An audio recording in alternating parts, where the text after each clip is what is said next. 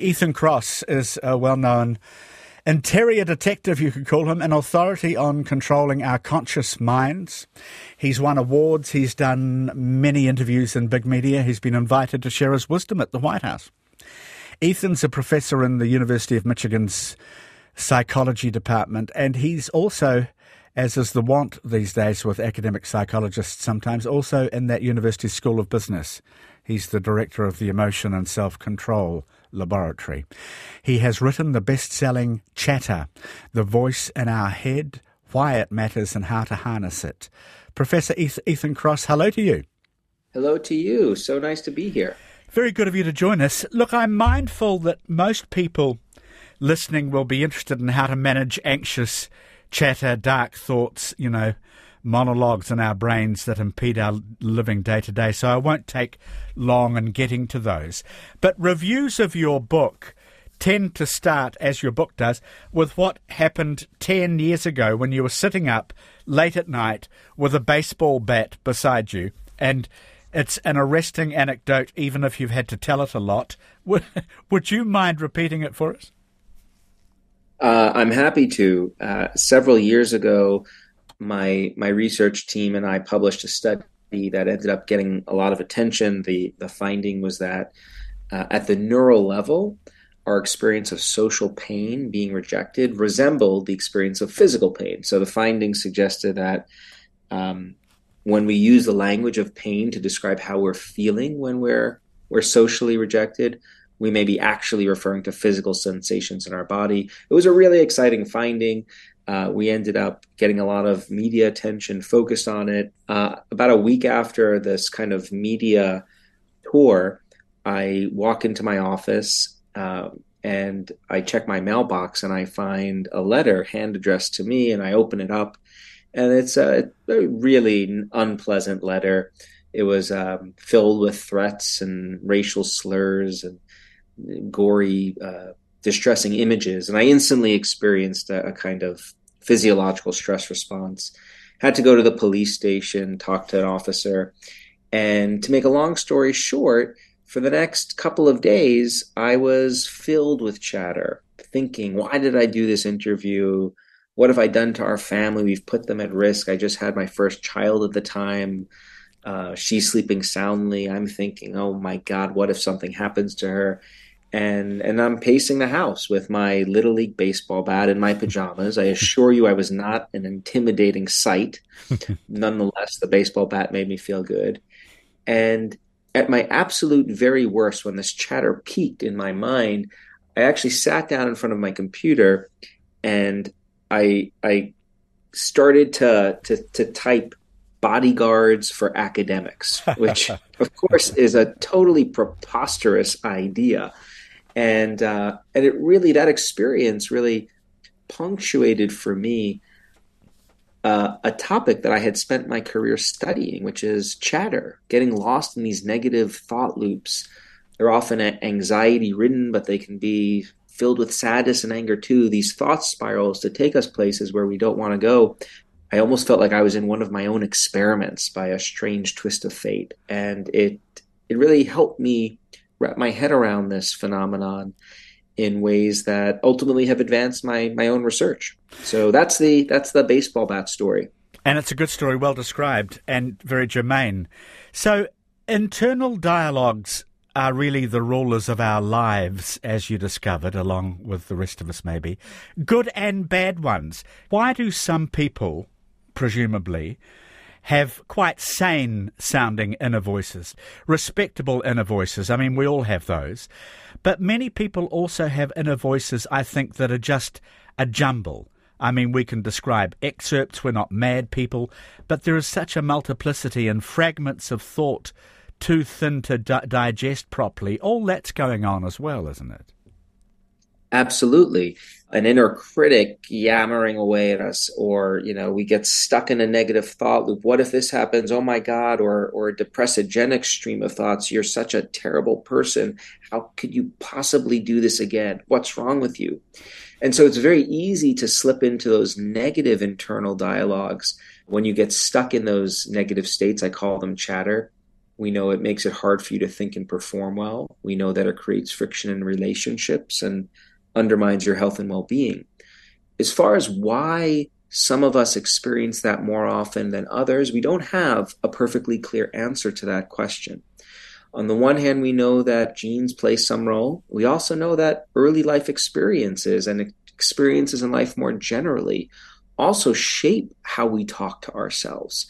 The kinds of conversations that we have with our parents and our friends and our bosses all impinge on the internal narratives that we ourselves engage in.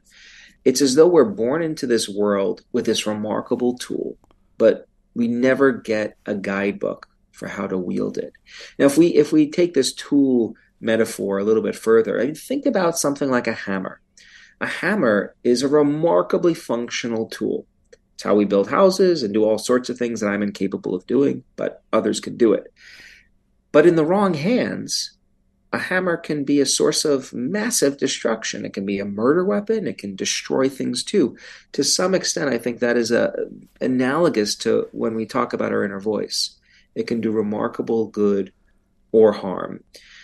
When chatter strikes, what we end up doing instead is just turning that problem over and over in our minds and, and creating new problems and micro problems and macro problems as a result. I mean, it's, it's truly remarkable if you ever ask people to articulate what thoughts are streaming through their mind when they're experiencing chatter. It's wild. Some people are very hesitant to even say them out loud because they can sometimes be so remarkably outlandish. Mm-hmm. have you ever experienced such a train of thought? Absolutely. You, and and and sometimes just making it audible snaps people out of it. Like, oh my god, of course I can. That, that's ridiculous. It makes no sense. Yet when we get lost in in these spins, chatter, spin cycles, that awareness often escapes us. What's the rate at which we talk to ourselves? I couldn't believe this. Well, there's a, a study I cite in the book that um, that estimates that we are capable of speaking to ourselves um, at many thousands of words a minute. We don't often think to ourselves in full sentences. We often think to ourselves in what scientists call compressed speech, in which um, a single word or pair of words can actually have more elaborate meaning. So when I think to myself, daughter softball, that which is um, it's later on for me this evening, that those two words connote a much broader meaning. And so the study that that clock people's inner monologues as being capable of operating at several thousands of words a minute, it's actually looking at compressed speech and what that is equivalent to if you were to elaborate on it in in terms of full sentences. I know there are thousands of things happening in our heads. How can we prevent ruminative thoughts from gaining purchase in our brains, like, you know, earworms of songs in our ears? Because we have to ruminate, don't we? Just like a cow has to chew its cud. In terms of what you can do to minimize the rumination, to shorten it, and, and possibly even prevent it from occurring, there are many things you can do. I won't tell you about all 27 or so because um, you may not want to hear about them all in one setting. But how about giving you a few highlights? Does that sound good? That sounds good. Okay. So if we start with some tools you can use on your own, the first thing that I tend to use is a strategy called distant self talk. What this involves doing is I try to coach myself through the problem I'm experiencing using my own name and the second person pronoun you. So I might think, Ethan, how are you going to manage the situation? Um, when I do that, by the way, I do that silently in my head. I don't do it out loud in front of other people. It's an important caveat on how to implement that tool. There's lots of research showing that distant self talk can be quite helpful for uh, allowing people to manage rumination effectively. Why is it useful? Well, we know from research that it's much easier for people to give advice to others than it is to give and take advice for themselves. It gets you to start relating to yourself like you would another person. And that makes it much easier for us to give ourselves wise, emotionally intelligent advice. Perform a ritual. A ritual uh, is a, a term we use to refer to performing a rigid sequence of behaviors that are infused with meaning. So before a presentation, I might repeat a mantra in my head. I'll say I'll, I'll repeat the nickname that my high school wrestling coach gave to me, and then I will pound my fist three times into my palm, and then I'll use a little distant self talk. Say, "You got this, man. You got this." When we're experiencing chatter, we often feel like we don't have control over what's happening to us. Our mind is taking over, and not in a very pleasant way people don't like that. Human beings don't like that because we like to feel like we're in control. That's a powerful drive that we all possess. A ritual is something that is under your control. I can perform a ritual the same way every single time. And what research shows us is that when you perform a ritual during a chatter experience, that that compensates for the lack of control we feel when we're struggling with chatter. And that also can help help us feel a little bit better. Just to clarify a couple of things you've just said, the distanced self talk. So if you have a, if um, Ethan is running a race and has a kilometre to go and the body's flagging, you will talk to yourself and say, Come on, Ethan, uh, rather than uh, I can do this, I can do this. You will put distance between yourself that way. You can refer to yourself in the third person. Exactly, exactly. And actually, there's uh, there's some research showing that Many people will spontaneously do this without even knowing it when they're working on a difficult problem or a difficult task, like an exertion task. Have you ever done this in your life? There's there's always variability here, but I love asking people. Have you ever found yourself either silently or even out loud addressing yourself with you? No, I tend to say if I'm doing that on the odd occasion, I I would tend to say, James, you can do this, rather than uh, you know, you can do this. I would put that. Oh. Extra, I'd put that extra distance. Yeah, so that's exactly that's exactly this phenomenon, and you know, history is replete with cases of people doing it from uh, Julius Caesar to uh, Jennifer Lawrence, the the actress, to LeBron James, Malala Yousafzai, and countless others. I talk about a lot of these anecdotes in my book. It's it's really wild to see consistently. You see people doing this during moments of stress. This is a, a tool that is seemingly hidden in plain sight. And, and this is an example of how knowing about the science, I think, can be valuable for bringing it out.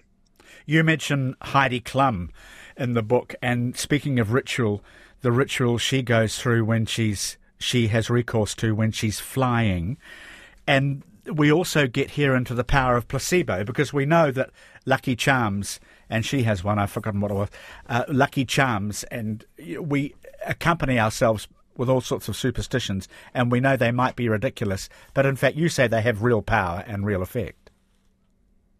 Yeah, we've done. There's there's just huge literature on the power of beliefs to impact how we think, feel, and behave. It's it's a remarkable literature. We've seen this in the context of people who are suffering from depression and anxiety.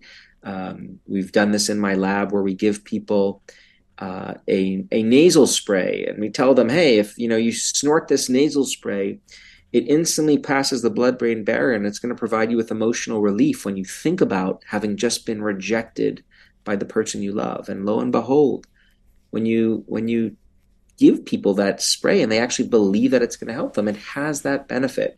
So we know you can control your chatter, and we know that simply believing that you can control it is is really important. I've just remember what Heidi Klum does. She keeps her milk teeth in a tiny, yes. a tiny bag, and finds and carries it around it. well, you know, it's if you think about superstitions have been with us for a very long time, and if you you know, if you stop to think about what's the functionality of them, like if if something has no functionality, we should get rid of it um, as we move along through cultural evolution. But but superstitions have stuck around for a while, and I think there is a scientific explanation for why that is. Ethan, if you have baggage, whole suitcases full of, you know, guilt and shame and failure, and you know, you think that will always be true of you more or less. Does this kind of distancing that you're talking about still work? What I would say is that uh, a lot of the tools that I talk about work as well or are more effective for people who are suffering from the bigger forms of chatter than the weaker forms. Whether we view what we're worried about as a threat or a challenge is vital, yeah? Yes. The way we answer those two questions is not fixed. You can change the way you can you can shift from thinking about a situation as a threat, I can't do it, to thinking about it as a challenge. Yeah, I can manage this. And that just sets you on a totally different trajectory when it comes to your emotional life. There'll be tons of people listening to this, though, who've heard that, and a percentage of them for whom it hasn't worked. So you're asked to give a speech. You're talking about giving a speech. One of the great fears, a greater fear than death, it was once claimed in the Book of Lists, which was a big publishing event once upon a time. You may be too young for the Book of Lists.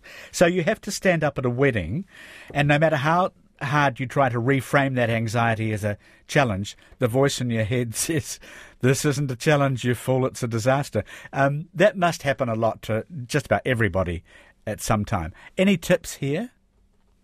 Yeah, so here's where I would try to merge some tools. For example, I would use distant self talk in this context to try to reframe the strategy. In fact, we see that when you use your name and you to try to situation, it often leads you to appraise that situation as a challenge, more as a challenge as opposed to a threat. Just to give you one one other thing to think about you and your listeners is what would you say to someone else that like someone you care about before they have this high stakes performance where they may be th- thinking in threat threaten threat terms? Would you tell them, "Oh, you're going to screw this up." you can't do this. There's no way you're going to do this. Yeah, you might as well call it quits now because no one's ever going to talk to you again. You're probably going to lose your job and you may die as well, right? What I've just articulated is a common sequence of chatter provoking thoughts that we think to ourselves. That's a threat mode. And you would never say that to someone else. And that's where part of the value of that tool lies. Very interesting to hear you talk about the book and about the techniques uh, the tools, as you call them. Uh, Ethan, thank you very much for also for giving us your time. Thanks so much for having me. It's a wonderful, wonderfully delightful conversation. Professor Ethan Kross.